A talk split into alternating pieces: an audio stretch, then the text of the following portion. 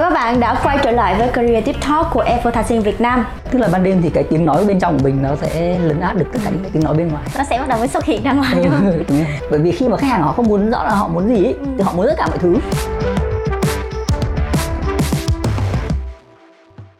Creative Talk là những buổi trò chuyện xoay quanh những hành trình sáng tạo của các nhân tố trong ngành như là đạo diễn, nè, diễn viên hay là nhà sản xuất, họa sĩ và thậm chí là những nhà sáng tạo nội dung trong ngành truyền thông và quảng cáo. Đặc biệt trong lĩnh vực cực kỳ cạnh tranh và đòi hỏi sự mới mẻ, độc đáo, thậm chí là yếu tố gây sốc thì những người làm sáng tạo lúc này sẽ được đề cao hơn. Bởi vì những người làm sáng tạo trong lĩnh vực này phải luôn phải suy nghĩ làm sao để sản phẩm có thể truyền tải được tinh thần một cách thú vị, một cách thông minh nhưng vẫn phải gần gũi và đặc biệt là phải đảm bảo sự an toàn cho chủ thể trong lĩnh vực này.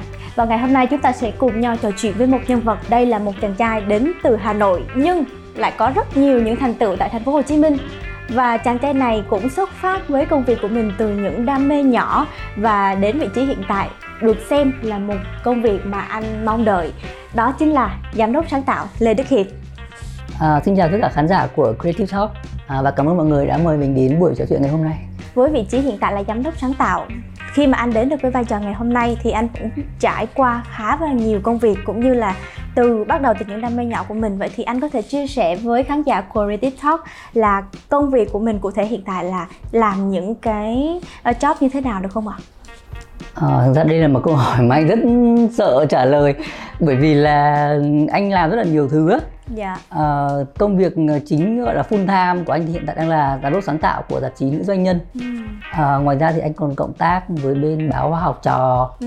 rồi là công việc uh, gọi là chính á, của anh thì là bây giờ hiện tại đang là làm một uh, poster phim làm poster phim gọi là movie poster artist. Dạ. À, ngoài ra thì anh còn làm thiết kế các sản phẩm cho các bạn ca sĩ, ừ. rồi là thực hiện các bộ ảnh theo yêu cầu. Nói chung là làm rất là nhiều việc rất là nhiều những công việc xoay quanh cái lĩnh vực gọi là sáng tạo về hình ảnh đúng, đúng không ạ vậy thì em có nhiều cái thắc mắc là một ngày á của anh sẽ thường bắt đầu như nào từ buổi sáng thì anh sẽ làm những công việc gì đầu tiên ờ, anh có một cái routine mà anh nghĩ là sẽ rất nhiều bạn designer đồng cảm vẫn là mình thường hay làm việc rất là khuya.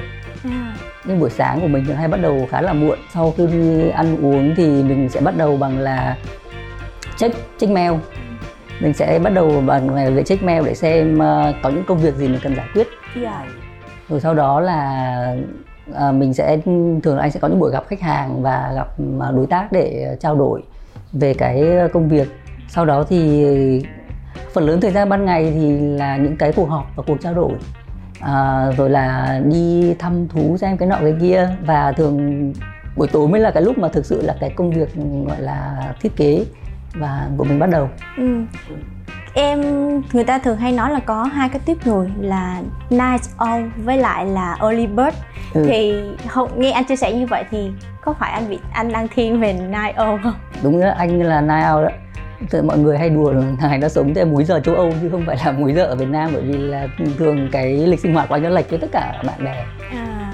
Vậy là tại vì về ban đêm thì lúc đó ý tưởng của anh nó mới bắt đầu là nó mới tuôn ra dồi dào hay là bởi vì cái khoảng thời gian nó nó nó đủ yên tĩnh và anh thích cái cái không khí ở ban đêm mà ờ, anh cũng không biết giải thích vì sao nhưng mà thường thường ban đêm thì anh cảm giác là với anh khi mà anh làm một cái một lúc mình cần sáng tạo là mình đi vào cái rồi đi vào cái thế giới bên trong đi vào cái cái cái trong đầu mình á à. ừ thì anh nghĩ ban đêm nó yên tĩnh và anh thích cái kiểu bóng tối nó bao phủ quanh mình và mình có mỗi một cái ngọn đèn nhỏ nhỏ và cái màn hình máy tính thôi thì mình chỉ có mình và cái máy tính thì mình gọi là làm việc tốt hơn và mình tập rất là tập trung và mình gọi là mình đi được vào trong cái thế giới bên trong đầu của mình để mình yeah. Dạ. làm ra được những cái mà mình thấy hay ho tức là vào ban đêm thì anh sẽ cảm thấy anh tìm được chính bản thân mình hơn là ừ, thường mình làm ban ngày đúng không?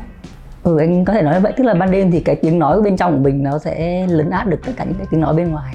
Nó sẽ bắt đầu mới xuất hiện ra ngoài ừ, đúng không? đúng rồi.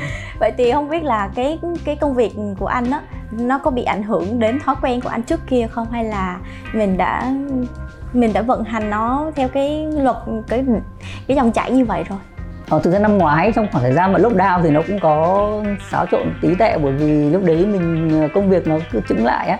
Thì anh cũng sinh hoạt thêm một cái múi giờ gọi là giống người bình thường hơn. Và sau đó thì mình lại trở về cái guồng như bây giờ thì thực ra anh bây giờ gọi là quen rồi. Ừ. cái giờ giấc sinh hoạt của mình nó gọi là cái cái cái đồng hồ sinh học của mình nó cũng chạy theo được cái ý muốn của mình rồi. Nên giả sử như là anh phải làm rất khuya rất muộn thì cũng không gọi là thấy gọi là quá mệt nhưng trong thời gian lockdown mà có hôm nào sau đó mà hôm nào anh phải thức khuya thì sáng dậy thấy kinh khủng lắm. Nhưng bây giờ thì thấy ok rồi. Nên đã quen đúng không? Vậy thì đã khung thời gian nào anh là anh thức khuya nhất là khoảng đến mấy giờ? Ờ, thức khuya nhất chắc là đến 8 giờ sáng. 8 giờ sáng hả Wow, tức Bởi là vì có những cái công việc mà nó nhiều khi em đang làm cái gì đó mà nó kiểu bị tập trung quá hoặc là yeah. Dạ. mình thấy nó đang ok quá mình không muốn dừng lại mình muốn làm nó hết đi không thì nó bị đứt cái dòng suy nghĩ của mình á. Yeah. Dạ. Thì mình cứ tập trung vào đấy nhiều khi mình không để ý là đã đến đấy rồi đâu. Bởi vì lúc anh làm việc phòng anh anh để rất là kín anh không có ánh sáng nào lọt vào ấy. Yeah. Dạ. Nên là nhiều khi sáng rồi mà anh cũng không biết luôn. Vậy thì có bao giờ mình bị nhầm lẫn giữa ban ngày và ban đêm không anh? Như anh nói chẳng hạn. Uhm, không không ừ. Ừ. chứ mà anh rơi trường hợp nhầm ngày nọ ngày kia tưởng, là hôm nay thứ ba mà tưởng thứ hai thì có nhưng mà chứ không bao giờ 2 giờ đêm mà lại tưởng là 2 giờ chiều thì chưa dạ vậy thì em biết là anh đã làm công việc này bao nhiêu được bao nhiêu năm à, tính từ ngày anh chính thức làm thì 2007 2008 gì đó chắc à. phải 15 năm rồi wow. ừ 2000 từ 2007 đến bây giờ là một khoảng hành trình khá là dài. Ừ. để mình có thể trau dồi rồi rèn rèn luyện cũng như là tích lũy những cái kinh nghiệm. Vậy thì không biết là trong cái hành trình đó của anh á thì có bao giờ mà mình bị cảm thấy là mình sẽ stuck hay là mình sẽ muốn dừng lại ở ờ, trong cái hành trình của anh anh cảm giác là nói chung về gọi là cái đam mê hay là về cái cái cái uh, về chính bản thân mình về nghề á thì không có nhưng mà anh gặp nhiều khó khăn đến từ những cái gọi là những cái khách quan, không phải, như không phải là do mình, thì là đấy là những cái khó khăn anh gặp phải. Còn đâu trong nghề thì anh chưa bao giờ cảm thấy là mình thấy chán nghề hay là mình thấy còn cái chuyện như kiểu là thi thoảng mình thấy cảm thấy nó tắc một tí thì anh nghĩ là làm creator thì ai cũng sẽ có một vài khoảng thời gian như thế nhưng mà không vì thế mà anh cảm thấy chán nghề. Vậy nếu bây giờ mà để nhắc nhớ lại những cái chặng đường mình đi qua thì có những cái cục mốc em thấy là um, nghiên cứu về anh đó, thì anh có rất nhiều những giải thưởng liên quan đến về nghệ thuật. Vậy thì cái những cái cột mốc nào giả sử như là cho anh liệt kê ba cái cột mốc thôi mà mình đã trải qua trong gần mười mấy năm làm nghề thì anh sẽ liệt kê ba cái tên nào? Ờ, anh nghĩ là cột mốc đầu tiên là khoảng cách thứ nhất là khoảng cách đầu tiên mình là làm nghề ha. Dạ. Đó là về 20 anh không nhớ 2007 hay 2008 anh nghĩ là 2007 là lúc bắt đầu anh bắt đầu cộng tác báo học trò. Dạ. Đó là gọi là bước chân đầu tiên vào nghề làm một cách chính thức. Ờ, cái là lúc thứ... đó anh làm nhà thiết kế đúng không? Lúc đó anh làm graphic designer. À. ừ, thiết kế mấy poster ca sĩ đăng báo dạ. Ừ. à, sau đó cột mốc thứ hai thì anh nghĩ là cô bác sài gòn. Ừ. đó là một cột mốc rất là đáng nhớ. Dạ. một cái dự án mà mang lại cho anh rất là nhiều thứ và làm rất là đã. À, à không anh cho xin một cái cột mốc trước đó trước cô ba Sài Gòn trước cô ba Sài Gòn là 2014 đó là yeah. Dạ. Lúc anh vào Sài Gòn à lúc anh chuyển từ Hà Nội từ Bắc vô Nam ừ. thì là một cái cũng là một cái năm rất là đáng nhớ từ đó là một cái năm rất là tệ đối với anh trước trước đó trước khi anh chuyển vào Sài Gòn thì đó là một cái năm rất là tệ đối với anh anh mới quyết định là vào Sài Gòn thực ra trước đó anh cũng luôn xác định là cái nghề của mình muốn tốt á và muốn được làm nhiều thứ hay ho thì mình phải vào Sài Gòn ừ. Nhưng mà bởi vì anh rất yêu cuộc sống ở Hà Nội nên anh kiểu bị gọi là trì hoãn á cứ cố gọi là trì hoãn trì hoãn trì hoãn. Xong rồi đó khi đó anh trải qua một cái năm rất là tệ. Thì anh nghĩ là thôi mình chả có lý, lý do gì mà mình không thay đổi nữa. Bởi vì là giả dụ như có gì mình không có gì để mất đâu. Năm 2014 quyết định ở Sài Gòn. Anh nghĩ đấy là một cột mốc ok đáng nhớ. Dạ vậy là cột mốc đầu tiên là từ báo học trò xong cột ừ. mốc thứ hai là từ bắc vào nam ừ. và cột mốc thứ ba là cô ba sài gòn đúng ừ. không ạ vậy thì cái cột mốc em thấy nhất là cái hành trình mà anh chuyển từ bắc vào nam á ừ. bởi vì trước đó là mình đã được cái cột mốc báo học trò đúng không ạ thì tạo cho ừ. mình một cái sự thăng hoa nhỏ nhỏ trong cái hành trình đam mê của mình nhưng mà khi mà mình bước vào từ bắc vào nam á thì lúc đó mình mất khoảng bao nhiêu lâu để mình có thể ổn định lại vừa trong tinh thần và về cuộc sống để mình bắt lại cái đam mê của mình đó. À, nó một khoảng thời gian khá là gọi là rông bão. Dạ. Sau khi anh cứ vào Sài Gòn thì ổn định được một thời gian thì ngay cuối 2014 cũng là một có một sự kiện khác không vui lắm trong cuộc đời. Thì lại anh lại mất một thời gian khác để anh thích nghi lại với cuộc sống đó. Anh nghĩ là từ khoảng 2015 trở đi thì bắt đầu mới là ok thì anh thích nghi dần cuộc sống ở Sài Gòn. Ban đầu vào thứ nhất là mình rất nhớ cuộc sống ở Hà Nội cái thứ nhất. Rồi là mình phải học cách cách mọi người trong này làm việc đó yeah. Ngoài kia thì mọi người phong cách làm việc khác. Có câu Hà Nội không vội được đâu đấy. Yeah. Dạ. thì ngoài kia mọi việc làm mọi người rất là chậm rãi. chậm rãi gọi là từ tốn. cứ làm từ từ từ từ và không ai dục ai. Đó. không ai dục ai. Nhưng ở trong này thì khác. Trong này mọi người làm việc theo cái guồng rất là nhanh và mọi người dục nhau rất là nhiều. Thì khi mình vào đây thì mình phải học cách để làm việc, đáp ứng được cái công việc của mọi người trong này. Chứ không thể là cả bộ máy người ta chạy xong rồi mình cứ ý được vậy thì cái như anh chia sẻ là ở ngoài ở ngoài phía nam miền bắc thì cái mô hình làm việc của mọi người sẽ vận hành nó nó nhịp nhàng hơn. Còn ở sài gòn thì nó sẽ dồn dập hơn. Vậy thì cái việc mình sản xuất cái ý tưởng của mình đó, nó có bị đẩy nó có bị cũng bị dồn dập theo không anh? Có nhiều lúc có bao giờ anh bị kiểu như là mình hơi bị áp lực quá bởi vì cái mình phải mình phải sản xuất ý tưởng trong cái khuôn khổ mà mình chưa có cảm hứng lắm đối với anh anh cảm thấy đấy là một cái ờ, động lực rất là hay. Cái áp lực đấy nó lại thành cái động lực rất là hay. Với lại khi mà trong này mọi người làm việc một, một cách gọi là năng động mà mọi người làm cách một liên tục á thì chính anh cũng được truyền lại cái cái cái cảm hứng và cái cái sức làm việc của mọi người. Nó có qua có lại. Thực ra ừ, gọi là làm việc ở hà nội mọi người nói là hà nội không vội được đâu mà kiểu làm việc từ từ. Thì ừ, thứ nhất thì được cái là mình cũng thoải mái đi mình không quá bị quá căng thẳng. Nhưng mà kiểu như là không thấy ai làm việc cái không khí làm việc nó sẽ không được sôi nổi như trong này thì làm cho mình cũng bị hơi ì lại á.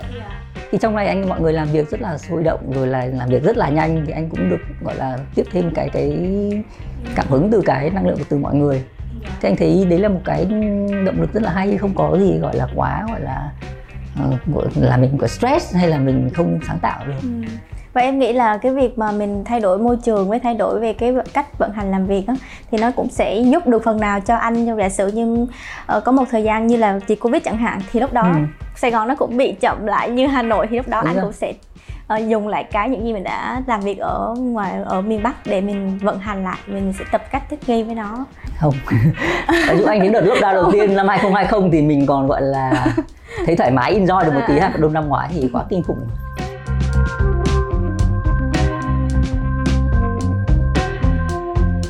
Ờ, như mà anh chia sẻ lúc nãy thì em có nốt lại một cái ý đó là anh làm từ năm 2007 ừ. thì cái thời điểm đó là uh, Gen Z bắt đầu đang còn nhen nhóm những đứa trẻ cho đến thời điểm hiện tại thì Gen Z là một cái thế hệ coi như là lớn sóng trên thị trường sáng tạo Việt Nam ừ. thì anh nghĩ là uh, tư duy sáng tạo của Gen Z nó hiện tại bây giờ các bạn có khác gì so với trước đây hay không ạ? Khác chứ Uh, thứ nhất là các bạn bây giờ các bạn có được cái ưu thế là các bạn được tiếp xúc với lại nghệ thuật rất là sớm yeah. Dạ. ví dụ như là cái thế hệ của anh chẳng hạn ngày xưa nghệ thuật là cái gì là tv làm mấy cái bộ phim chiếu trên vtv phim truyền hình các kiểu thôi mình không có nhiều gọi là tài cái cái cái liệu. tài liệu mà hoặc cái cơ hội cái yeah. Dạ. gọi là những cái outlet để mình tiếp xúc được những cái uh, như là các bạn bây giờ đến tận 20 tầm 2004 lẻ năm gì đó bắt đầu mới gọi là Việt Nam có internet mà kiểu internet nhanh á thì yeah. mới dạ. có cơ hội mình tiếp xúc được những cái đó còn đâu các bạn bây giờ các bạn được tiếp xúc rất là sớm các bạn được gọi là mở mắt trước những cái phong cách nọ phong cách kia đồ họa rất là sớm nên là anh cảm giác như bây giờ các bạn có một cái gọi là gọi là unlimited mà gọi là possibility á anh thấy là Gen Z bây giờ các bạn sáng tạo là không có giới hạn luôn và các bạn làm rất là đa dạng như kiểu ngày xưa gọi là khi mà anh làm cái thời của anh gọi là trend á yeah. Dạ. gọi là có cái, cái phong cách design trend là thường như là tất cả các bạn các bạn các bạn đều làm cái đó thế khi mà mình tìm được những cái người mà gọi là đi thêm một cái nhánh khác nhưng bây giờ thì anh có thể thấy là trong các bạn gì các bạn ấy mỗi người có một cái style khác nhau làm rất là nhiều thể loại làm rất là nhiều phong cách khác nhau và anh thấy là các bạn ấy rất là gọi là dám thể hiện mình yeah. Dạ. dám thể hiện thế hệ của anh cũng gọi là hơi hơi hơi hơi sai hơi rụt rè một chút nhưng các bạn nên bây giờ là các bạn ấy dám thể hiện. Và chính vì các bạn ấy dám thể hiện các bạn ấy tự tin á nên là các bạn ấy sáng tạo càng hay. Nhưng mà em thấy là trước đây khi mặc dù là mình ở những thế hệ trước không có cái lợi thế để tiếp xúc nhiều với lại truyền ừ. thông nhưng mà cái lối sáng tạo với lối tư duy thì nó lại đi theo cái con đường là chắc chắn tức là sản phẩm sản phẩm những thế hệ trước em cảm nhận là đưa ra rất là có một cái chiều sâu còn bây giờ thì mặc dù các bạn vẫn có một đôi chút vẫn có cảm tức là mình nhìn vô mình cảm nhận được chiều sâu đó nhưng mà um, rất là hiếm vậy thì anh có thấy là Gen Z có một vài cái lỗ hổng nào mà người đi trước họ có không? thực ra anh thấy cái điều như em nói là chỉ bởi vì các bạn quá trẻ thôi ừ. các bạn còn trẻ các bạn chưa có đủ kinh nghiệm các bạn chưa có cái vốn sống để mà gọi là làm cho các phẩm của các bạn nên nó có thêm chiều sâu thực ra cái lứa tuổi nào thì làm ra cái gì nó sẽ phản ánh được đúng cái cuộc sống của lứa tuổi đó ví như là ngày xưa anh làm thì cũng vậy thôi cũng chỉ hoa lá cành đấy nọ thế kia thiết kế cho đẹp mình thích thế thôi. Chứ mình chưa bao giờ nghĩ đến được cái sâu xa hơn là layer tầng lớp ý nghĩa này gì đâu. Và các bạn Gen Z bây giờ các bạn ấy cũng như vậy thôi. Các bạn ấy cũng chỉ thua gọi là thua thế anh hiện tại là thua về cái kinh nghiệm thôi. Yeah. và và cái vốn sống chứ chưa không các bạn ấy không thua gì gọi là về gọi là hay là sáng tạo không bằng hay là không sâu sắc bằng hay là gì. Bởi vì các bạn ấy chưa đủ lớn. thôi anh nghĩ là một khoảng vài năm nữa thì những cái bạn Gen Z bây giờ các bạn ấy sẽ đủ khi mà các bạn ấy đủ vốn sống các bạn ấy sẽ làm ra những tác phẩm gọi là sâu sắc hơn à dạ yeah. ừ. và gần đây á, thì anh không biết anh có nghe đọc một cái tin là Instagram họ đang năn nỉ những cái bạn Gen Z những cái bạn làm sáng tạo á, là đừng có lấy những cái nội dung trên video trên TikTok để đăng lại trên nền tảng Instagram vì à. như vậy là sao chép đạo nhái và không có tôn trọng những cái nội dung thực tế của những người đang sản xuất trên nền tảng Instagram ấy, thì anh nghĩ là có phải là Gen Z vì họ có táo bạo họ dám nghĩ dám làm cho nên đôi khi họ sẽ cóp nhặt những cái ý tưởng của những người đã làm ra để họ làm thành một cái sản phẩm riêng cho bản thân đó. thì anh nghĩ về như thế nào về điều này ra anh nghĩ đây là một cái mặt gọi là mặt xấu của gọi là mạng xã hội đó yeah. Dạ. bởi vì khi mà cái mạng xã hội này nó cho các bạn gọi là câu được like rồi ừ. câu được view câu được follower thì các bạn hay lười thì mình hay lấy đấy để mình up về một cái tài khoản của riêng mình thì có gọi gần như gọi là nếu mà gọi một từ gọi là xa hoa gọi là creator yeah. Dạ. creator gọi là các bạn thấy cái nội dung là hay các bạn report lại trên story của mình để các bạn có view các bạn có follower các bạn có cái nọ cái kia thì các bạn nghĩ là phát triển của cái account của bạn theo hướng đó rồi về sau tính sau ví dụ như vậy. Hoặc là bây giờ nổi tiếng là các account mà cứ đi review phim á. Yeah. Dạ. thì cái đấy là một cái gọi là vi phạm bản quyền rất là nghiêm trọng. Nhưng mà vì sao mà các bạn vẫn làm như vậy? Bởi vì là mọi người rất là thích xem và các bạn công like công rất là dễ. Thì đó là cái mà anh nghĩ là cái mặt xấu của cái mạng xã hội đã tác động lên các bạn và anh có nghĩ là nó cũng có một cái yếu tố thương mại trong đó đúng rồi bởi vì thực ra các bạn làm ngoài vì cái việc câu view câu like đó vậy sao các bạn anh nghĩ là mọi người cũng muốn gọi là monetize ừ. từ cả những cái account đó yeah. Dạ. và anh thấy nhiều bạn là cũng từ đi lên từ không kể tên nha rất nhiều trang nổi tiếng từ ngày xưa cũng là kiểu cóp nhặt tất cả các nội dung xong rồi thậm chí bắn logo của mình lên và bây giờ anh thấy với các bạn bây giờ là những cái trang rất là nổi tiếng luôn rất là khá là triệu view luôn thì anh thấy nhiều người sẽ nhìn vào những cái gọi là những cái example như thế cái cây như thế họ nghĩ là cũng có thể làm được. Khi mà mình làm ra cái của mình thì như copy ạ. Thì nó dễ dàng quá mà. Nhưng mà nếu như mà cái người copy á thì họ sẽ không có cảm thấy uh, có cảm xúc gì khá nhiều. Không cũng như là cái sự cảm giác tội lỗi chắc cũng năm khoảng 50 60 phần trăm thôi. Nhưng các bạn không cảm thấy tội lỗi đâu thực sự khi mà các bạn start một cái account hay là các bạn như thế các bạn không cảm thấy tội lỗi đâu giả sử như anh hay uh, cũng hay report mình đi uh, lên tiktok hay là gì đấy mình thấy cái gì mà nó funny cái meme yeah. Dạ. gì nó hay quá mình cũng hay report lại trên cái account của mình nhưng mà thực ra mục đích là chỉ là share vì nó yeah, dạ, fun chứ không yeah, dạ phải là mình muốn ờ, làm gì đó và trên tiktok thì nó có cái cái cái watermark yeah. cái tên các bạn rất là rõ ràng thì anh nghĩ là cái đấy ok còn giả sử như nhiều cái bạn về xong cắt drop đi rồi sẽ pretend đấy là cái content của mình thì thế là không ok dạ yeah. thì như anh chia sẻ là nó sẽ có hai hướng thứ nhất là ừ. người ta sẽ report lại người ta share lại thì ừ. tại vì đó là một cái ý tưởng nội dung hay nhưng mà vẫn sẽ thấy được tên của cái người chính chủ. Còn cái việc mà mình cất mình chỉnh lại xong mình chuyển đổi thành nội dung của bản thân mình thì nó lại hoàn toàn đi theo một hoặc là mình sẽ không không credit cho cái người gọi là creator của những cái nội dung đó mà mình làm mà cứ ấp lên mặc nhiên đó là cái nội dung để người ta nghĩ đó là của mình. Anh nghĩ là không ok. Trong ngành sáng tạo thì bây giờ em biết là người ta kỵ nhất đó là không ghi nguồn. Bởi vì là như thế là một cái rất là bất tôn trọng với yeah. Dạ. lại người creator người người, người đã sáng tạo những cái nội dung đó. Vậy thì làm thế nào để một người chính chủ họ có thể bảo vệ được sản phẩm của mình? Theo bản thân theo bản thân anh thì những sản phẩm của anh mà làm thế nào để anh có thể bảo vệ được cái uh, trí tuệ của mình? Ừ, thực ra anh chưa có nhiều gọi là sản phẩm gọi là riêng của chính mình mà kiểu như là làm vì mình. Dạ. yeah. Nên là anh cũng không biết sao trả lời em cái đó nhưng mà ví dụ như là anh làm những sản phẩm như là poster phim hay là những sản phẩm cho các bạn ca sĩ chẳng hạn thì thôi các bạn ai share càng nhiều thì anh càng vui các bạn report cũng được anh đâu không cần credit những cái đó bởi vì là những cái đó sản phẩm thương mại yeah. Dạ. đâu những cái sản phẩm mà à, của chính anh ví dụ như là cái ở nhà là yêu nước ừ thì cái đó anh cũng ghi sẵn cho mọi người là mọi người cứ xe thoải mái anh không có chỉ cần dùng một đích phi thương mại là được anh không yeah. có dạ. gọi là bắt bẻ gì mọi người hết thì anh cũng không biết làm sao ví dụ như anh làm bên báo chẳng hạn thì uh, sếp anh bắt anh watermark tức là khi mỗi cả hình ảnh đưa ra bắt watermark rất là nhiều nhưng mà anh thì anh thấy rất là không thích cái việc watermark như thế bởi vì là anh thấy khi đưa watermark lên hình hay là mình đọc bản quyền bản quyền bản quyền đấy thì nhìn nhất nó phá hỏng cái cái cái hình ảnh của mình với lại nhìn nó gọi là như hình như stock stock hay là yeah. Dạ. em hiểu cái stock stock hay có những cái logo chìm chìm chìm chạy chạy chạy anh cũng thấy là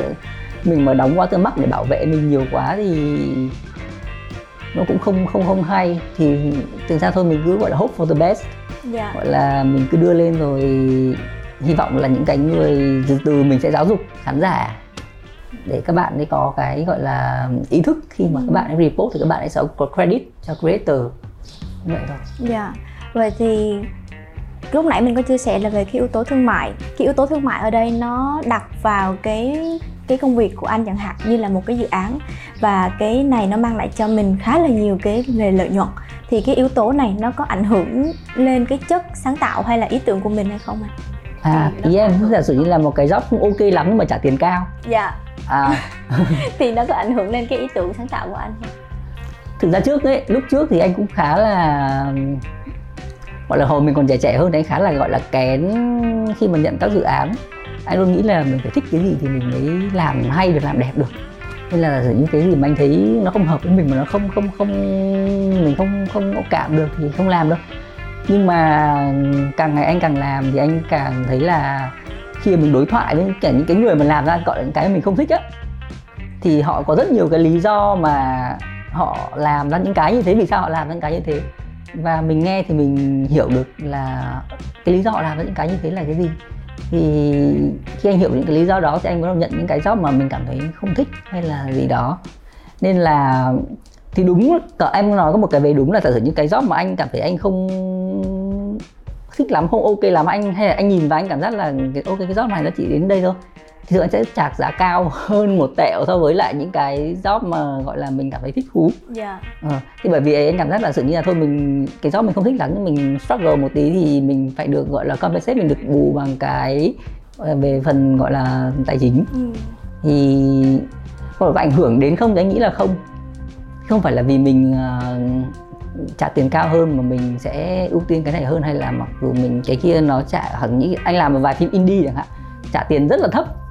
Gọi là anh làm gần như là support vậy chứ yeah. không phải là không có nhiều tiền. Thì nhưng mà anh tất cả cái độ đầu tư của anh vào những cái sản phẩm đó nó đều như nhau. Bởi vì từ sao ra nó cũng là gắn vào cái tên của mình mà đúng mình không thể là gọi là làm bừa cho xong hay là mình làm cho có để đấy nên là anh nghĩ là cái thù lao thì nó không ảnh hưởng gì đến cái mức độ đầu tư cho cái sản phẩm của anh. Tức là mình đã nhận thì cái những công việc đó thì mình sẽ làm đến nơi đến chốn chứ mình không, gọi là, làm cho qua bởi vì là ở cái nhà sản xuất người ta chỉ yêu cầu đến thế thôi thì mình làm đến thế thôi.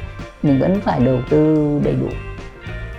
Và em khi mà nghe anh chia sẻ thì có một cái nó cũng khá đúng với những người làm về nghệ thuật á. Giả sử như là uh, nói về một cái phần nhỏ hơn như giả sử như em làm MC chẳng hạn thì khi mà em uh, nhận một cái job giả sử như là một cái brand khá lớn ừ. thì em sẽ không có để ý đến cái phần gọi là về mặt chi phí bởi vì họ cho mình được cái nhận diện thương hiệu họ cho mình được cái giá trị và ừ. họ cũng là một cái thương hiệu để cho mình có thể gây dựng tên tuổi của mình. Ừ. thì lúc đó mình không để ý đến chi phí. Nhưng mà những cái cái về thương hiệu nhỏ hơn thì mình sẽ dựa trên cái uh, mức giá chung của mình để mình có đúng thể rồi. trao đổi với họ. Đúng, đúng không? Còn về nếu như giả sử như anh nói về những cái bạn trẻ tự sáng tự sản xuất đúng phim đúng không anh vậy thì có phải là do vì anh uh, đã định hình được các bạn là những người họ có bạn trẻ đang thỏa sức sáng tạo nên anh sẽ giảm cái mức yêu cầu của mình xuống để hỗ trợ các bạn Ờ, thứ nhất là anh rất là luôn luôn ủng hộ các bạn trẻ và các bạn muốn làm theo nghệ thuật mà các bạn còn anh biết là các bạn sẽ làm được nhất là làm phim thì các bạn khó khăn lắm. Ừ. kiếm được tiền làm phim đã khó rồi. Nên thường anh rất là muốn support cho các bạn. Vậy thứ hai nữa là thường những cái dự án độc lập indie của các bạn thì thường là rất là thú vị. Khác hẳn so với những cái dự án mà gọi là thương mại phim thương mại bình thường anh hay làm.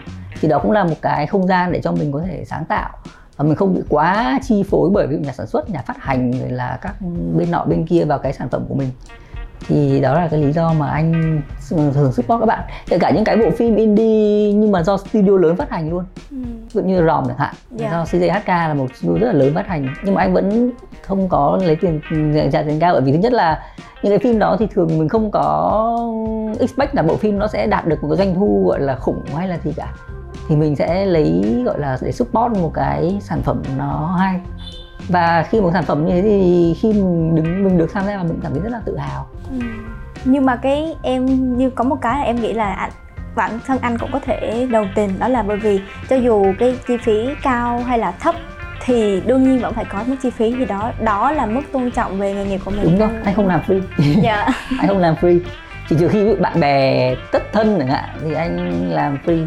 Nhưng mà từ anh không bao giờ làm free và anh ít khi anh rất sợ làm cho người rồi gọi là thân thân thân thân đó bởi vì không phải là vì không có tiền hay là gì đấy bởi bởi vì là dễ mất lòng nhau lắm. Mình thì muốn làm cái này xong nó muốn làm kia cãi qua cãi lại. Mà em biết bạn bè thì hay kiểu không phải cãi như kiểu là trình bày rõ ràng lành mà rành mạch như kiểu là mình nói với client đâu. Yeah. bạn bè dừng dễ chửi nhau lắm.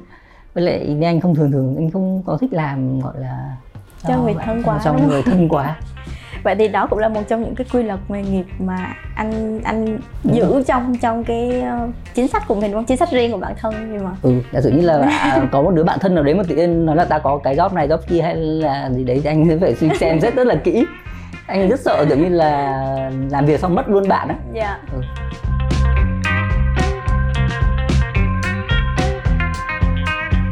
khi mà anh trao đổi với một client hay là một cái vị khách hàng khi mà mình nhận dự án thì việc đầu tiên anh sẽ làm gì?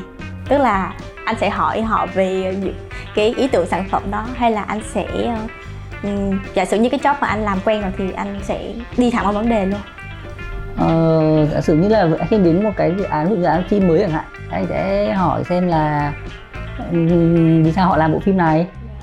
Ngoài lý do là có doanh thu ra thì bộ phim này còn có ý nghĩa gì không? Rồi là tự nhiên là khi mình đọc kịch bản thì mình sẽ phải hỏi họ rất nhiều vì sao họ làm này? Vì sao họ làm cái kia? Rồi là vì sao trong phim lại sử dụng cái hình ảnh này là hình ảnh biểu tượng là cái nọ kia mình phải hỏi rất nhiều để biết là vì sao họ làm cái yeah. sản phẩm đấy và cái bởi vì anh cũng phải biết là họ hình dung về cái sản phẩm của họ như thế nào thì mình cũng phải biết được cả cái hình ảnh đó để mình làm được đúng cái ý của họ yeah. Dạ. chứ không phải là mình cứ họ đưa cho mình một đống tài liệu rồi mình đọc rồi là mình tự tự tự tự suy nhiều khi cái mình tự suy đã không đúng với cái người ta nghĩ nên là anh bao giờ cũng phải hỏi họ rất là kỹ rất là nhiều để biết là chính xác là họ muốn cái gì và họ cần cái gì để mình đáp ứng và mình cũng muốn biết là Ờ, như, giống như mình là một khán giả nghệ thuật đó là như mình đi xem một bức tranh hay mình đi xem một cái mv bộ phim mình cũng rất là muốn tò mò muốn nghe xem là cái tác giả người ta chia sẻ, người ta làm những cái behind the scene công đoạn như nào.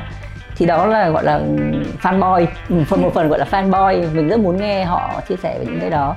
Và một phần nữa là mình phải nắm được rõ là chính xác họ muốn cái gì và cái cái cái dự án này, cái sản phẩm này nó có ý nghĩa gì, nó có thông điệp gì thì mình mới làm ra được cái cái cái mà để cho họ ừ, cái nhu cầu của ừ. họ đúng không? Vậy thì thường á những khách hàng mà họ không có chuyên sâu họ không có nhiều cái uh, uh, kiến thức về nghệ thuật thì họ ừ. sẽ có một cái phong cách mà họ định hình riêng cho bản thân họ.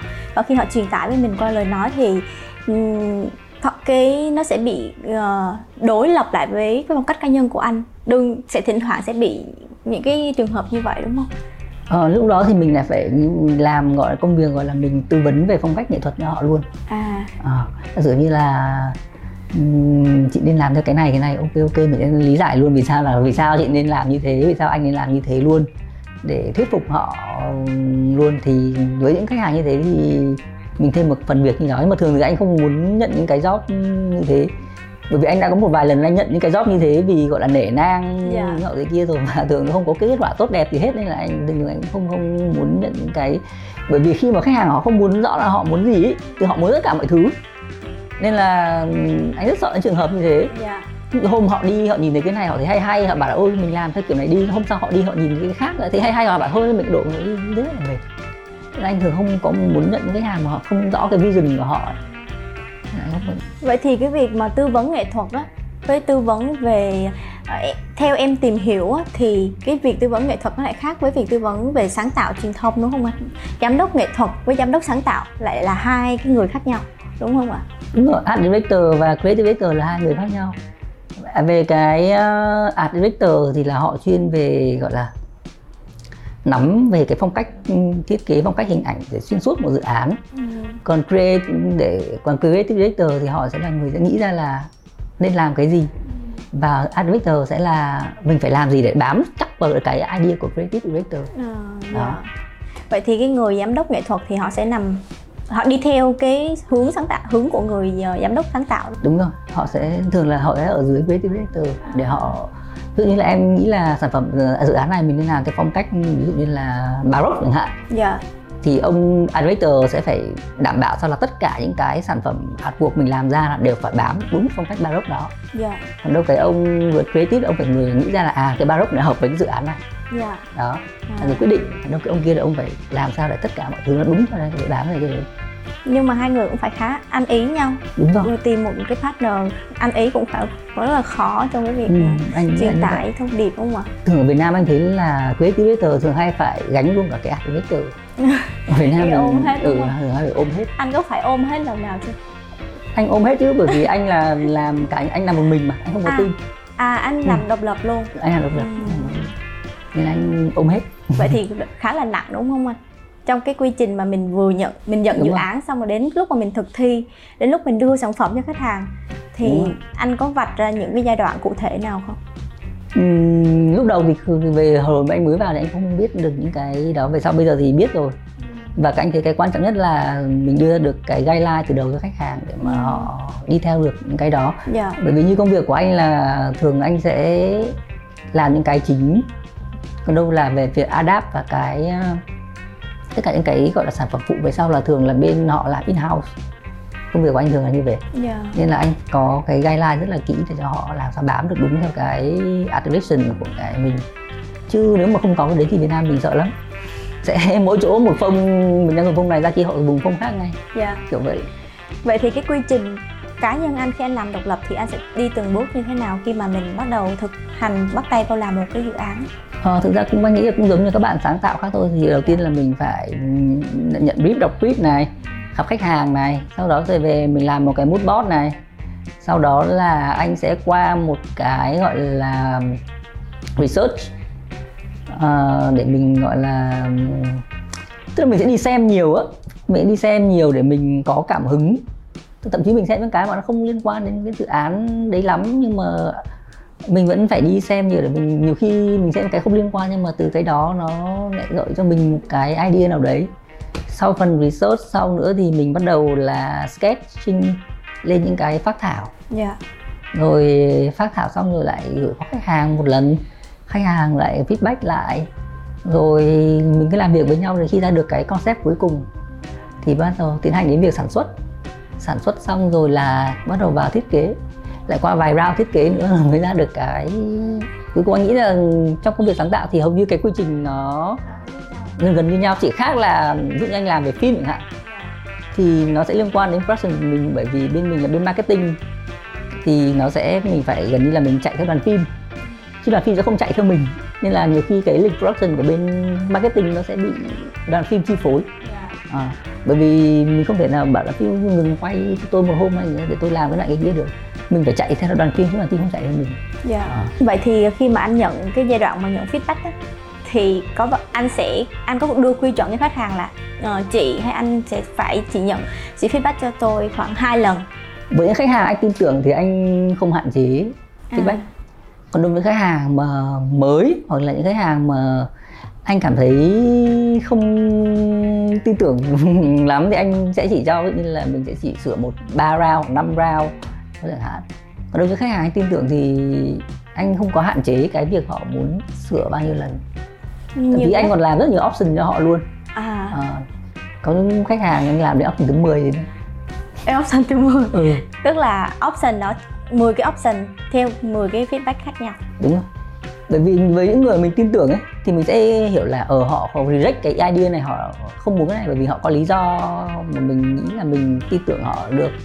Chứ không phải là vì họ, kiểu như là, thay đổi cái nọ cái kia lúc này cái kia.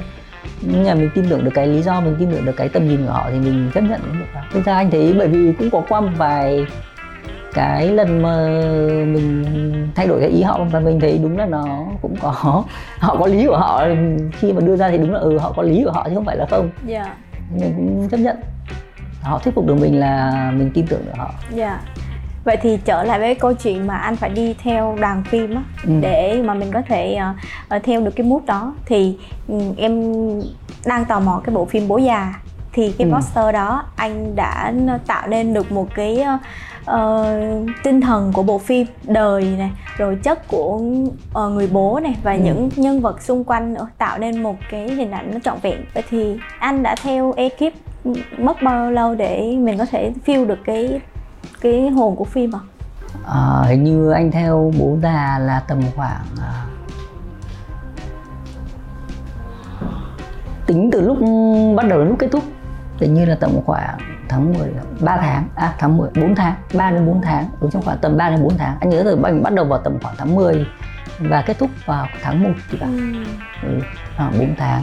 Thì trong đó có tầm thời gian là tầm khoảng một tháng là khi bọn khi anh bắt đầu nhận dự án là mọi người đang quay phim rồi đang quay phim xong rồi lúc đó mới bắt đầu uh, nhận kịch bản anh đọc kịch bản rồi anh lên set anh xem xét tất cả mọi thứ ngóc ngách thì xem mọi người quay thử xem cái mút thế nào cái tôn phim thế nào xem là phim này màu mè ra sao để mình làm cho nó chuẩn vậy thì lúc mà anh làm như vậy thì ai trong ekip sẽ là người hỗ trợ anh để mà tại vì không em nghĩ là sẽ không một mình anh sẽ không có ừ, quản nổi hết tất cả các góc quay đúng không ạ? Hay là mình phải hơn nhờ hỗ trợ?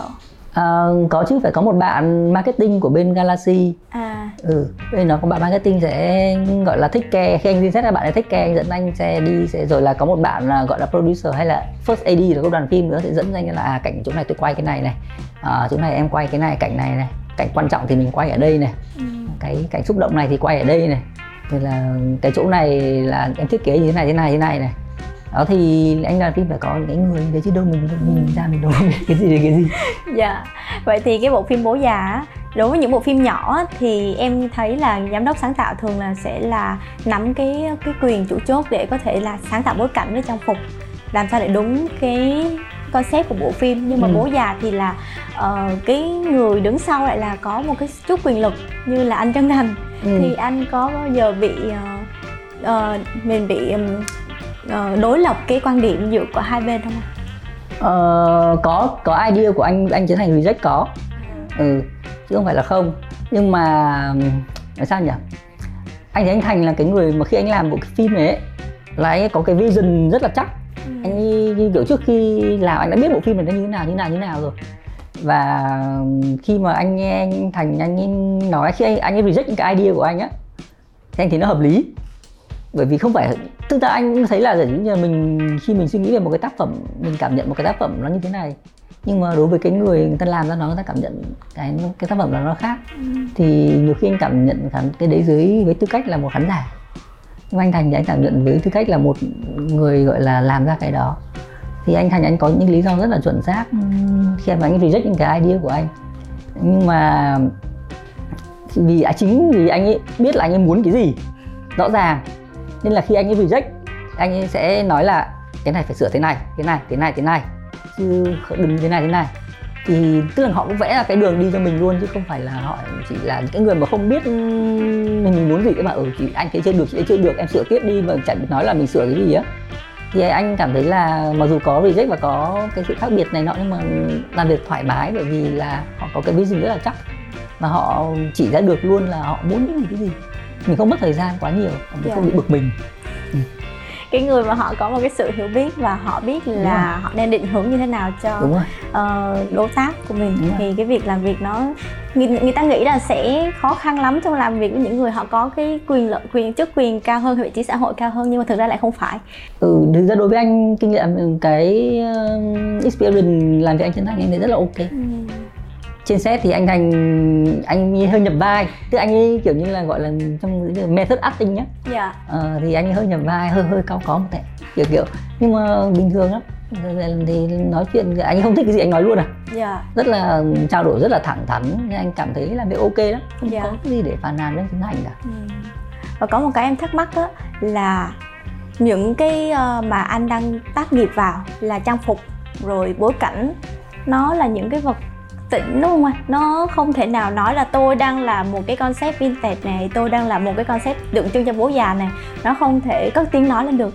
Thì mình phải đặt cái điều yếu tố nào vào để cái bối cảnh đó nó nó thể hiện được cái hồn của bộ phim? À, đối với sản xuất bối cảnh với lại trang phục á thì thứ nhất là mình phải biết được cái cái cái cái mình nhìn cái cái cái nhân vật đó qua mắt của đạo diễn. À. À, mình phải nhiên biết ông đấy về nhà sản xuất họ nhìn cái nhân vật đó ra sao để mình mình làm ra được cái cái đúng họ như thế. Và với những cái người mà họ đạo diễn mà họ thuê mình về để mình làm ra những cái đó hạn thì mình cũng phải gọi là làm đôi mắt cho họ để mà bảo họ là cái này như thế này như thế này như thế này như thế này. Đó. Chứ còn về uh, uh, giả sử như là đặt cái gì vào em nói đặt cái gì vào để mà nó có cảm xúc dạ, hay là gì giả đúng sử như là cô ba Sài Gòn này thì ừ. thì anh sẽ tự tự nhiên cái trong mình bộc phát lên là à tự nhiên cô ba Sài Gòn mình sẽ nhớ đến cái Sài Gòn ngày xưa nó hơi một chút gì đó cổ uh, áo dài rồi xe uh, cúp này nọ. Còn bố già thì nó lại tự nhiên mình nghe cái thì mình thấy nó đời. Thì cái yếu tố nào để cái người xem họ nhìn họ nhận ra được như bản thân em em nhìn là em nhận ra được cái đó là mình nhìn vào nhân vật đấy khi mà mình làm bối cảnh thì mình phải biết là sự như là anh đặt cái bình lọ hoa này ở đây chẳng hạn ừ. thì là mình phải biết là lọ hoa này là người ta nhân vật người ta có sử dụng đến ừ.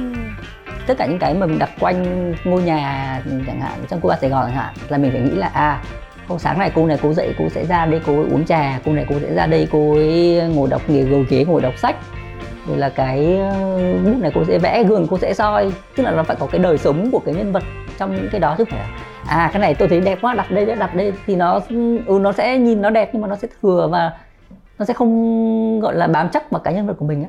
Mình phải dựa vào cái nhân vật của mình để mình biết là mình đặt cái gì đến đây đặt cái gì đến đây. Khi em nhìn vào một cái set thì mình phải nhìn thấy cái đời sống của nhân vật trong đó. Mình phải biết là ừ, à cô này cô đứng góc này cô sẽ hay làm gì ở đây cô sẽ cầm cái này lên cô sẽ làm gì ở đây. Và nhân vật người ta sẽ phải, phải giúp diễn viên ấy, người ta nhìn và người ta sẽ cảm được cái cái nhân vật của yeah. họ dạ. hơn chứ không phải là mình cứ thấy ừ cái này đẹp mình đặt vào cái này kia đẹp mình đặt vào thì nó không có kết nối được với cái nhân vật dạ vậy thì nếu mà như mà theo em hiểu là khi mà mình nhận cái ờ, một mình đi theo một cái concept một cái bộ phim đó thì mình sẽ đầu tiên mình xác định thời điểm trước đúng không anh thời điểm của thời điểm thời gian đó như thế nào và hoạt động của những người dân hoặc là con người, con người Việt Nam họ sống ở thời điểm đó họ sẽ làm những cái điều gì đúng không cái đấy là phần việc của bên kịch bản à. và nhà sản xuất họ xác định là phim này nên diễn ra vào thời điểm nào để cái câu chuyện này nó gọi là có sức tác động nhất đối với khán giả hoặc yeah. là dạ. nó diễn ra sẽ bối cảnh nó sẽ tác động đến cái câu chuyện của mình một cách gọi là hay nhất yeah. Dạ. ừ. cái đó là công việc của bên kịch bản yeah. Dạ. còn anh chỉ là việc làm theo thôi nhưng mà cũng có lúc mà ví dụ như thanh sói chẳng hạn là anh sẽ recommend cho chị Vân là mình nên làm vào năm 98 ừ. chứ mình không nên làm vào năm 2000 bởi vì cái khởi điểm năm 98 á, là cái thời điểm mà trước khi Việt Nam mình cái internet nó bùng nổ ừ. thì tất cả mọi thứ nó còn rất Việt Nam trước khi xong đến từ 2000 trở đi là bắt đầu internet vào bắt đầu mọi thứ thay đổi bắt đầu nhìn nó cứ nửa tây nửa ta. Thanh recommend chị Vân là nên làm cái đó. Thì đấy là thì chị Vân cũng ok khi mà nghe cái lý do của đó thì là cái anh gọi anh recommend cho được cho nhà sản xuất cái đó. Và em được biết là hình như trong bộ phim thanh sói là anh làm với vai trò đó là character à, concept đúng không? Anh tạo hình chất nhân vật. Vậy thì có cái gì khó khăn anh phải đối mặt với cái bộ phim này không à, với những ở bộ phim Việt Nam mà làm gọi là tính theo gọi có thời kỳ cũ làm về những cái thì cái khó khăn nhất luôn là tìm kiếm tư liệu. Bởi vì Việt Nam mình thứ nhất là trải qua mấy cuộc chiến tranh mà xong rồi cũng nghèo nữa nên là mọi người đều không có cái cái cái gọi là cái thói quen lưu trữ. Cái này và ngày xưa nó cũng ít nữa. Không như bây giờ như là ai cũng có điện thoại ai cũng chụp được hình. Ngày xưa như là tôi muốn xem đường phố Sài Gòn năm này là như thế này như thế kia góc này ngày xưa ngày xưa mình treo cái biển nó có đèn như thế nào chẳng hạn. Nên là năm 98 có đèn led hay không? Ví dụ như vậy nhiều khi mình tìm kiếm tài liệu nó đâu có có nguồn đâu. Ừ, anh phải vào thư viện anh lôi hết báo chí rồi đấy ra để anh xem xem nó như thế nào. Đâu tìm khó lắm. Xong đi xin bạn bè xin hình bố hình mẹ. Ngày xưa gia đình chúng mày chụp hình năm chín bảy chín tháng này tao xin để tao xin lại về tao thiết kế tao làm lại.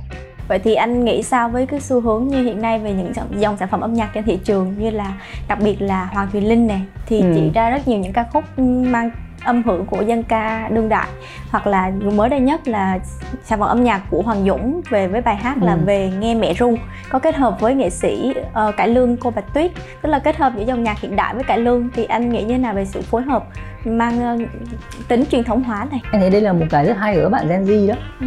tức là các bạn ấy đã biết là nhìn về về về về về cái gốc của mình. Bởi vì thực ra anh thấy là như này giả sử như là mình có ví dụ bảo cuộc thi thiết kế đi với lại tất cả trên thế giới đi thì mình sẽ không bao giờ đặt những thiết kế không bao thiết kế gọi là bằng được với các bạn ở nước ngoài. Nhưng mà mình cái riêng của mình là cái gì? Là văn hóa của mình là truyền thống của mình mình đưa vào chắc chắn họ sẽ không bao giờ làm bằng mình. Ừ. và của mình là văn hóa của mình là hay và đẹp, đẹp chứ bộ chứ đâu phải là không. Nên là đó là cái điểm mà chắc chắn là người ta sẽ thua mình. Mình có thể thua người ta về thiết kế kiểu nọ kiểu kia nhưng mà khi mà mình làm đến cái văn hóa Việt Nam của mình chắc chắn là mình là số 1 thì anh thấy các bạn Gen Z bây giờ các bạn ấy đã biết là à đây là cái truyền thống của nước tôi của Việt Nam tôi.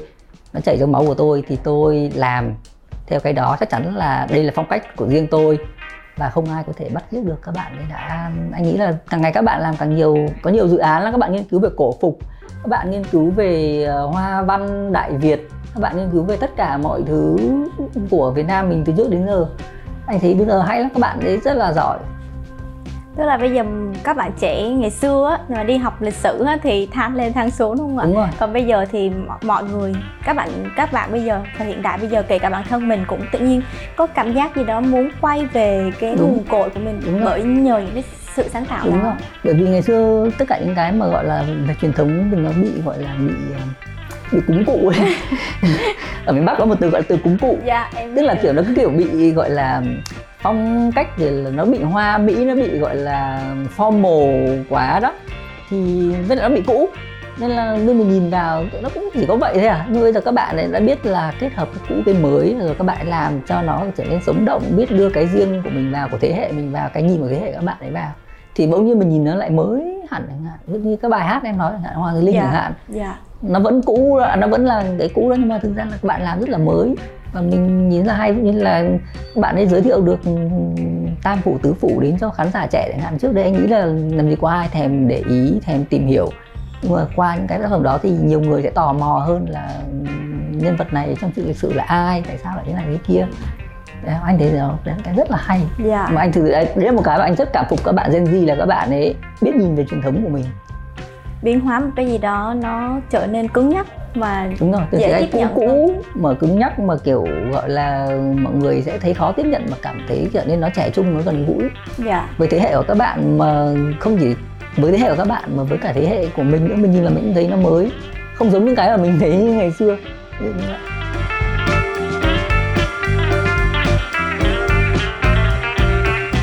Và các bạn trẻ bây giờ thì em thấy là thường người ta chọn về cảm hứng em rất hay nghe một câu nói là thôi hôm nay không có hứng không làm. Hoặc là thôi để từ từ. Giả sử như là tao phải cần một cái cốc rượu hay phải có một nơi chiêu chiêu thì lúc ừ. đó mới ra hứng. Thì làm sao để mình không bị phụ thuộc quá về cái quan điểm cảm hứng đó hả? Để mình có thể luôn ra sản phẩm. Thực ra nếu mà không có cảm hứng thì đúng là không làm được. Nhưng mà các bạn nhiều khi các bạn hay lấy cái lý do cảm hứng đấy ra thực ra chỉ để che đậy cái lý do là các bạn lười. Anh nghĩ là như vậy còn đâu các bạn là sử những các bạn nghiêm túc mà các bạn tìm hiểu research rồi đi xem cái nọ cái kia thì chắc chắn là sẽ có cảm hứng thôi. Và cái nguồn cảm hứng mà cách để có cảm hứng nhanh nhất là các bạn xem thật nhiều. Ừ. như là hôm nay các bạn xem trong thành phố có triển lãm nghệ thuật nào của ai thì các bạn hãy đi xem đi. Rồi là TV đang có cái gì bộ phim nào hay nào mới các bạn xem các MV ca nhạc đi. Đấy bây giờ các bạn có cái điều kiện mà dễ dàng lắm bấm một phát là có ngay à thì vấn đề đấy mình phải xem. Khi mình xem thì mình mới có cảm hứng. Chứ còn đâu mình cứ nghĩ là mình ngồi ở nhà không đợi cảm hứng đến thì không bao giờ không bao giờ có đâu. Vậy thì em đang nghĩ là cái cảm hứng ở đây khi mà các bạn tự biện minh cho mình là một. Nhưng mà cái cảm hứng thứ hai đó là bị dồn deadline. Ừ. giả sử như khi anh làm cho những bộ phim lớn những nhân vật lớn như là thanh sói và bố già thì cái deadline khi mà bị dồn lại và nó có tạo cho anh cái áp lực để anh bị cảm hứng thì chưa ra nhưng mà deadline thì lại tới. Thì anh có bị stuck hay là bị có, có, khó có. khăn? Gần nhất là cái poster thanh sói này. Gần đến ngày ra phim rồi mà vẫn chưa nghĩ ra được cái gì. Nhưng mà những cái lúc mà mình bị stuck như thế á, thì mình đừng quá ép là hôm nay ta phải nhất thiết phải nghĩ ra nhất quyết phải nghĩ ra mình cứ tạm thời gọi là mình không nghĩ về nó nữa. Yeah. mình mình uh, relax một tẹo mình đi như là anh hay đi mua sắm hoặc là anh đi nấu ăn chẳng hạn. Thì là cho nó thư cái đầu óc mình ra một tí thì nhiều khi cảm xúc nó cảm cái cảm hứng nó hay đến những cái lúc đó. Bất chợt mình nghĩ ra một cái điều gì đó hoặc mình đi xem phim xem tivi xem anh rất nhiều khi mà anh xem linh tinh xong thì anh từ những cái đấy mà anh nghĩ ra được cái uh, idea cho cái sản phẩm mình cần làm ví dụ ngày xưa anh làm cái song lang chẳng hạn yeah. Dạ. anh làm đi làm lại làm đi làm lại mà anh Leon với lại chị Vân cũng không ưng cái nào hết rồi chán quá nên để hết lại anh không có đi không có làm nữa mình đi để chơi là mới đi lên xem youtube ở nhà thì xem đúng một cái video của nhóm áp ba thì mới có cái video của nhóm đấy hay có cái kiểu mà họ xếp cái mặt một nửa một trước một nửa sau họ thay đổi yeah. Dạ. focus liên tục liên tục yeah. Dạ. ngày xưa thì tự nhiên mình nhìn cái đấy mình nghĩ ra là à, cái này là cái layout rất là hay cho cái poster của mình và làm thế là làm ra luôn yeah. đó nên nhiều khi mình đừng có ép mình cứ đi xem đi đi xem cái nọ kia đi để nhiều khi nó sẽ tự gợi ý cho mình cái cảm hứng nào đấy dạ yeah.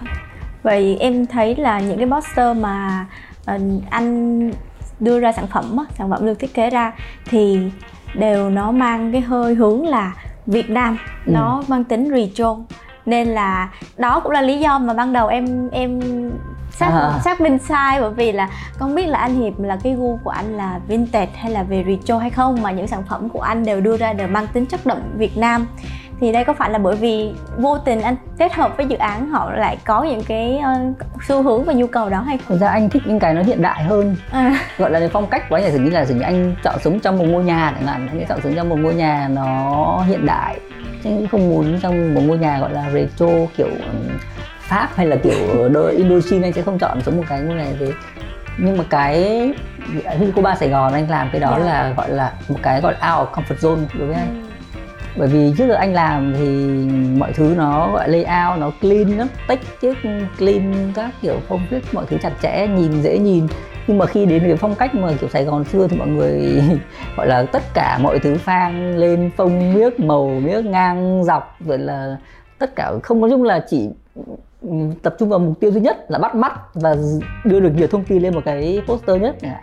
Thì đó là một cái gọi là không nằm trong cái comfort zone của anh. Yeah. nhưng mà mình cố để mình nhìn gọi là mình nhìn cái đó theo theo theo cái con mắt của cái người người Sài Gòn xưa chẳng hạn vì sao họ làm như thế mình hiểu tìm được cái lý do mà họ làm mình vì sao họ thiết kế như vậy thì mình áp dụng vào cái thiết kế cho mình vậy thì theo cái cách anh chia sẻ thì em có thể hiểu là người Sài Gòn xưa họ rất là thích để được nhiều thông tin lên để người xem họ có thể ghét được cái thông điệp của chủ nhân không ạ? Đúng rồi. Ngày xưa quảng cáo ngày xưa nó gọi là sao nhỉ? Nó dùng rất là nhiều từ ngữ. Ngày xưa nó không có nhiều hình ảnh, nhưng chụp cái hình ảnh thật đẹp như bây giờ đâu. Ngày xưa chỉ là thuê một ông họa sĩ vẽ ra một cái sản phẩm đấy thôi, xong rồi họ sẽ nghĩ ra những cái content thơ rất là hoành tráng, rồi là họ có những cái gần như là bao bì sản phẩm đưa lên cái ừ, quảng cáo luôn á. Sản phẩm này chữa cái này cái này cái này, ông bà uống vào thì sẽ thế này thế này thế này. Tức mình đọc nó có vừa cảm giác là rất là thật thà sôi thịt. Ờ, không tức là người ta nói chuyện rất là thật thà kiểu là anh uống sản phẩm của tôi anh uống thuốc này thì sẽ thế này thế này thế này thế này vợ sẽ không chê chồng sẽ khen kiểu như vậy đó. Thì mình cảm thấy rất thật thà nó có cái ý rất là hay khác hẳn bây giờ. Như vậy. Bây giờ thì đòi hỏi cái sự cảm nhận hơn bây giờ thì hơn. gọi là cần phải một cái đập vào mặt chứ không có đọc nhiều. Và vì cuộc sống bây giờ nó nhanh quá mà mình cần một cái hình ảnh nó làm cho người ta ghi nhớ ngay rồi là mình cần một cái thông điệp ngắn gọn người ta nhớ chứ không có bây giờ mà ghi cũng quảng cáo đến một ngàn một trăm chữ như ngày xưa nữa thì không ai mình đi qua một cái billboard trên đường không ai có thời gian lại mà đọc ngày xưa người ta đi xe đạp hoặc người ta đi xích lô xe lôi thì người ta mới từ từ người ta ngồi người ta ngắm được cái biển người ta đọc được hết cái nội dung của mình như bây giờ như mình đi ô tô vèo qua một cái thì người ta, người ta đọc được thì nhìn, nhìn thấy như là ô đôi giày này à, bị tít này cái gì đấy mới hết chẳng hạn chứ không có thời gian mà gọi là như bây giờ tập trung về hình ảnh mạnh hơn là cái gọi là content sâu sản phẩm như ngày xưa dạ giả sử như anh nhận một cái dự án mà nó sẽ mang cái hơi hướng uh, truyền thống lịch sử ừ. như vậy nó kết hợp với hiện đại hiện nay á thì anh nghĩ là nó có bị đối lập với lại phong cách mình đang hướng đến không không thực ra anh không phải là người hướng đến phong cách anh thích nhưng anh không hướng đến gọi là à.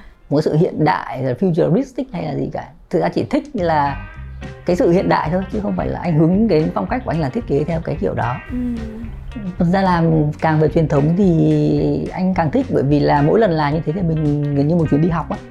Nhưng anh làm cô ba sài gòn xong là gần như một chuyến đi học về sài gòn xưa luôn. Anh làm thanh sáu xong gần như là một chuyến đi học về sài gòn năm 98 luôn. Mình làm những cái thế mình cảm thấy thích lắm hoặc là quỳnh hoa nhất dạ. Mình làm mình cũng gần như là được học lịch sử vậy mỗi lần làm một cái gần như là một chuyến đi học và nó rất là ngoài việc mình làm ra được một sản phẩm hay nó có bổ ích cho cái kiến thức cho cuộc sống của mình nữa theo anh đó nãy hai anh em mình có trò chuyện là cái xu hướng năm 2022 thì nó sẽ bị ảnh nó sẽ ảnh hưởng bởi cái những cái uh, dòng chảy từ truyền thống kết hợp với hiện đại ừ. như các uh, sản phẩm về âm nhạc mà mình có đề cập của chị Hoàng Thị Linh hoặc ừ. là anh Hoàng Dũng ừ. thì ngoài những cái xu hướng đó thì anh có nghĩ xu hướng nào khác sẽ chiếm sẽ xen kẽ vào cái anh nghĩ là cái phong cách Y2K I2K đó yeah. năm 2000 nó sẽ tiếp tục là phong cách mà được các bạn Gen Z yêu thích ừ. rồi là một cái nữa nhanh cũng vừa nói là cái metaverse ừ. là từ từ mọi người bắt đầu chuyển sang tất cả mọi thứ nó ảo ừ. bây giờ quần áo cũng ảo nó sắp sửa đấy Facebook ra cái metaverse là nhà cửa các kiểu cũng ảo rồi là NFT đó rồi là đấy rồi mua bán để tranh rồi là mua bán các tác phẩm nghệ thuật để đưa vào trong được cái metaverse của mình dạ.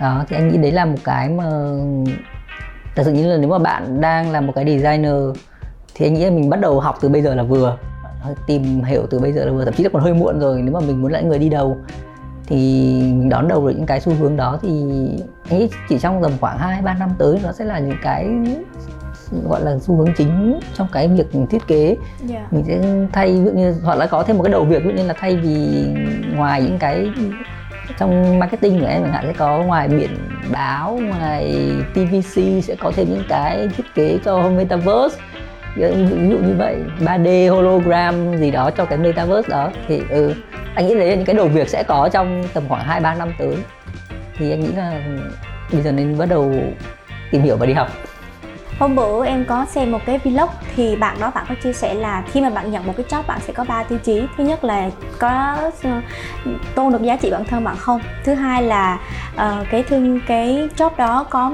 tạo có mang đến những cái trong cái uh, khả năng của bạn hay không? Và cái thứ ba bạn sẽ đặt về uh, cái khoản lợi nhuận. Bạn có nhận được ừ, đảm bảo được cho cái tôn trọng nghề nghiệp hay không? Thì anh có tiêu chí như thế nào khi mà anh nhận job không? Thực ra khác với bạn đấy một tí anh thì hay nhận những cái job mà nó nằm ngoài khả năng của anh một chút ừ. không nhiều quá nhiều nhá mà nằm ngoài khả năng của anh một chút thì để mình có cái mình cố gắng rồi như vậy ví dụ như là khi ngày xưa mà anh nhận làm art director cho tạp chí ở hà nội chẳng hạn là yeah. anh dạ. chưa biết một cái gì về art direction hết nhưng mà sếp ở đấy nhìn thấy cái khả tiềm năng của anh thì mời anh vào thì anh, anh ok nói chung là mình êm vào một cái nào đấy nó ngoài cái khả năng của mình một tẹo tẹo thôi thì để mình có cái không gian mình cố gắng mình học hỏi đôi tiêu chí nhận góc của anh rất là cái thông điệp của cái dự án đó có hợp với cái cái cái cái ý tưởng của mình không nhỉ? Dạ. Ờ, thứ hai là đúng là về về, về giá trị dạ. thứ nhất giá trị thứ nhất là về uh, giá trị kinh tế có có bù đắp đúng với cái khả năng với cái công sức bỏ ra không hoặc là nếu mà kinh giá trị kinh tế mà nó thấp một chút thì có thể là bù lại bằng ví dụ như là cái này có thể làm cho giúp cho sự nghiệp của mình hoặc tên tuổi của mình hoặc là um, thậm chí là có thể mình học ví dụ như là anh làm lại cô ba Sài Gòn. Anh làm tiền rất thấp nhưng mà đó là một cái khóa đi học anh thấy rất là giá trị. Bởi vì mình học được rất là nhiều thứ về sản xuất phim về các quy trình này nọ trong một, một đoàn làm phim thì nên là dường như là tiền thấp nhưng mà mình học được cái nọ cái kia thì nó bù qua bù lại ừ.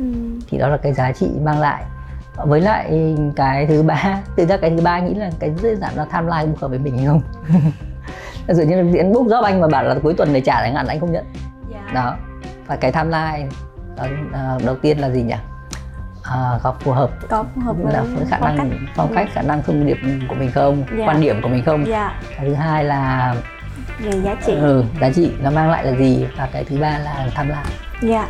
ok anh cảm ơn anh rất nhiều và bây giờ mình sẽ đến với phần 5 câu hỏi nhanh à chào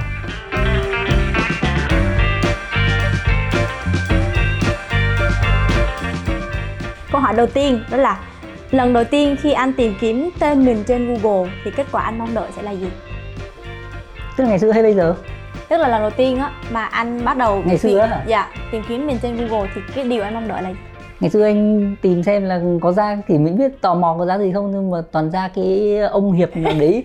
Anh nhớ là ra đi tù mấy vụ án trên báo ngày xưa anh sớm nhớ ra toàn mấy vụ án trên báo. Ông hiệp là ông hiệp kia trả ra tên mình hồi đấy trả ra tên mình gì cả. Nhưng bây mà... giờ thì may ra có rồi.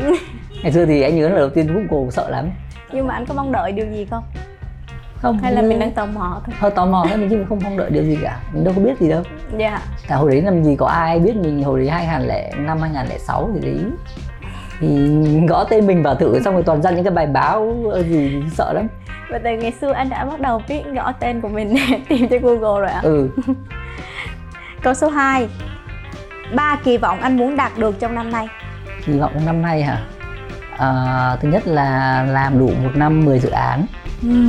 À, thứ hai là đi châu âu thăm em gái với uh, um, gì nữa ta hy vọng à à kỳ vọng là bộ phim thanh sói rất thành công à. em có cùng với anh một cái kỳ vọng là được đi châu âu bởi vì em gái anh mới uh, mua nhà bên đó à, nên đang rủ anh. anh với mẹ anh qua yeah. Dạ. thăm nên là đang định mùa hè qua đó thăm nó dạ yeah. câu số 3 nếu quay trở lại quá khứ anh sẽ quay lại thời điểm nào và sẽ thay đổi điều gì? Anh sẽ không thay đổi điều gì hết nhưng mà anh sẽ quay lại uh, hồi học cấp 3 ừ. à, anh thấy hồi đấy là vui nhất và kiểu vô lo nhất. Dạ. Ừ, anh thích cái từ kiểu đi học vô lo như thế. Bây giờ thì không thể vô lo được nữa. Mình có thể tạo một cái sự vô lo một cách nhân tạo để cho mình cảm thấy thoải mái để mình có thể có một cái box để mình chui vào đó mọi lúc. Bây giờ anh nghĩ là khó lắm đến tầm này khó khó. Kể như mình có đi du lịch chẳng hạn thì mình cũng chỉ vui được đi 3 ngày thì cũng chỉ vô lo được một ngày. Dạ. bắt đầu lại tiếp tục lo về deadline lo về nó kia. Bây giờ anh nghĩ là khó vô lo như hồi đi học đi học chỉ đến trường xong rồi chơi xong rồi nghĩ đi về mà đi ăn gì với các bạn chơi gì. Hồi đấy vui thì anh muốn cái thời thích giờ như thế. Hồn nhiên vô tư câu số 4 nếu bắt buộc phải mua một quyển sách lúc đang vội vã anh sẽ chọn quyển sách nào? Trong tất cả quyển anh đã đọc hay là nếu mà bây giờ bắt những anh thì mua một quyển sách mới thì em nghĩ là bây giờ em gợi ý cho anh là một thể loại đi thì anh sẽ mua thể loại sách nào? Anh sẽ mua photo book à photo book ừ gọi là art book art book chính xác hơn dạ. art book nhà anh hầu hết là art book anh ừ. thích xem art book thiết kế cho metaverse ạ à. Ừ bởi vì bây giờ sắp tới anh nghĩ là cái cái cái cái đó nó sẽ là cái mà chiếm lĩnh thị trường. Chiếm thị trường và rồi. cái cần cho cái sự nghiệp của mình nếu mà mình muốn phát triển tiếp. Những cái gọi là thiết kế ảo đó cái anh muốn mua một tìm một cuốn nào đó về cái kiểu thiết kế cho metaverse để mình tìm hiểu mình đọc thử xem. Dạ. Ừ. Câu số 5 người đầu tiên anh nghĩ đến để nhờ hỗ trợ trong công việc là ai? Trong công việc á hả? Dạ. Người đầu tiên cái này thì cũng tùy lắm mà tự nhiên anh cần hỗ trợ về cái mảng này thì anh nghĩ đến người này. Anh ngồi hỗ trợ mảng này thì anh nghĩ đến người kia. Thế thì mạng em nghĩ là mạng về sketch nãy anh có nói về cái đó thì anh sẽ mảng về sketch thì anh sẽ nghĩ đến um, toàn Juno này nghĩ đến sĩ Trần này. Là bạn mà hai bạn vẽ mà anh rất là thích nên là anh sẽ cần hỗ trợ trong cái đó anh sẽ nghĩ đến hai bạn đó. Dạ. Và thực sự anh cũng phải sắp support đến hai bạn đó thật bởi sắp có những cái dự án mà cần đến ngày đó tức là mình hỗ trợ qua lại yeah. ừ. Ừ. Vừa rồi là một buổi ờ, trò chuyện khá là thú vị cũng như là đi vào chuyên sâu về mảng sáng tạo với anh Lê Đức Hiệp. Và hy vọng là thông qua buổi trò chuyện với Creative Talk ngày hôm nay thì các bạn trẻ, đặc biệt là thế hệ Gen Z, sẽ hiểu được xu hướng sáng tạo vào năm 2022 cũng như là hiểu được cách vận hành quy trình của những người làm sáng tạo như thế nào và hôm nay cũng cảm ơn anh Lê Đức Hiệp rất là nhiều khi dành thời gian đến với lại Creative Talk của Advertising Việt Nam để chia sẻ với ờ, một buổi ờ, hai anh em trò chuyện thân thiết như ngày hôm nay. À, xin cảm ơn ờ, các bạn khán giả đã ngồi nghe anh nói suốt từ nãy đến giờ cũng như cảm ơn Phương yeah. Dạ. và ekip đã mời anh đến buổi ngày hôm nay. Hy vọng là đã có một cái chia sẻ gì đó mà có ích cho các bạn. À, thì anh luôn luôn cảm thấy là mình còn trẻ anh gọi là chắc là bị hoa tưởng gì. Anh luôn nghĩ là mình trẻ. Nhiều khi anh đọc báo mà người ta nói giới trẻ thế kia mình anh nghĩ có nghĩ là người ta đã nói mình. Bởi vì uh, anh định nói gì anh quên mất. Uh,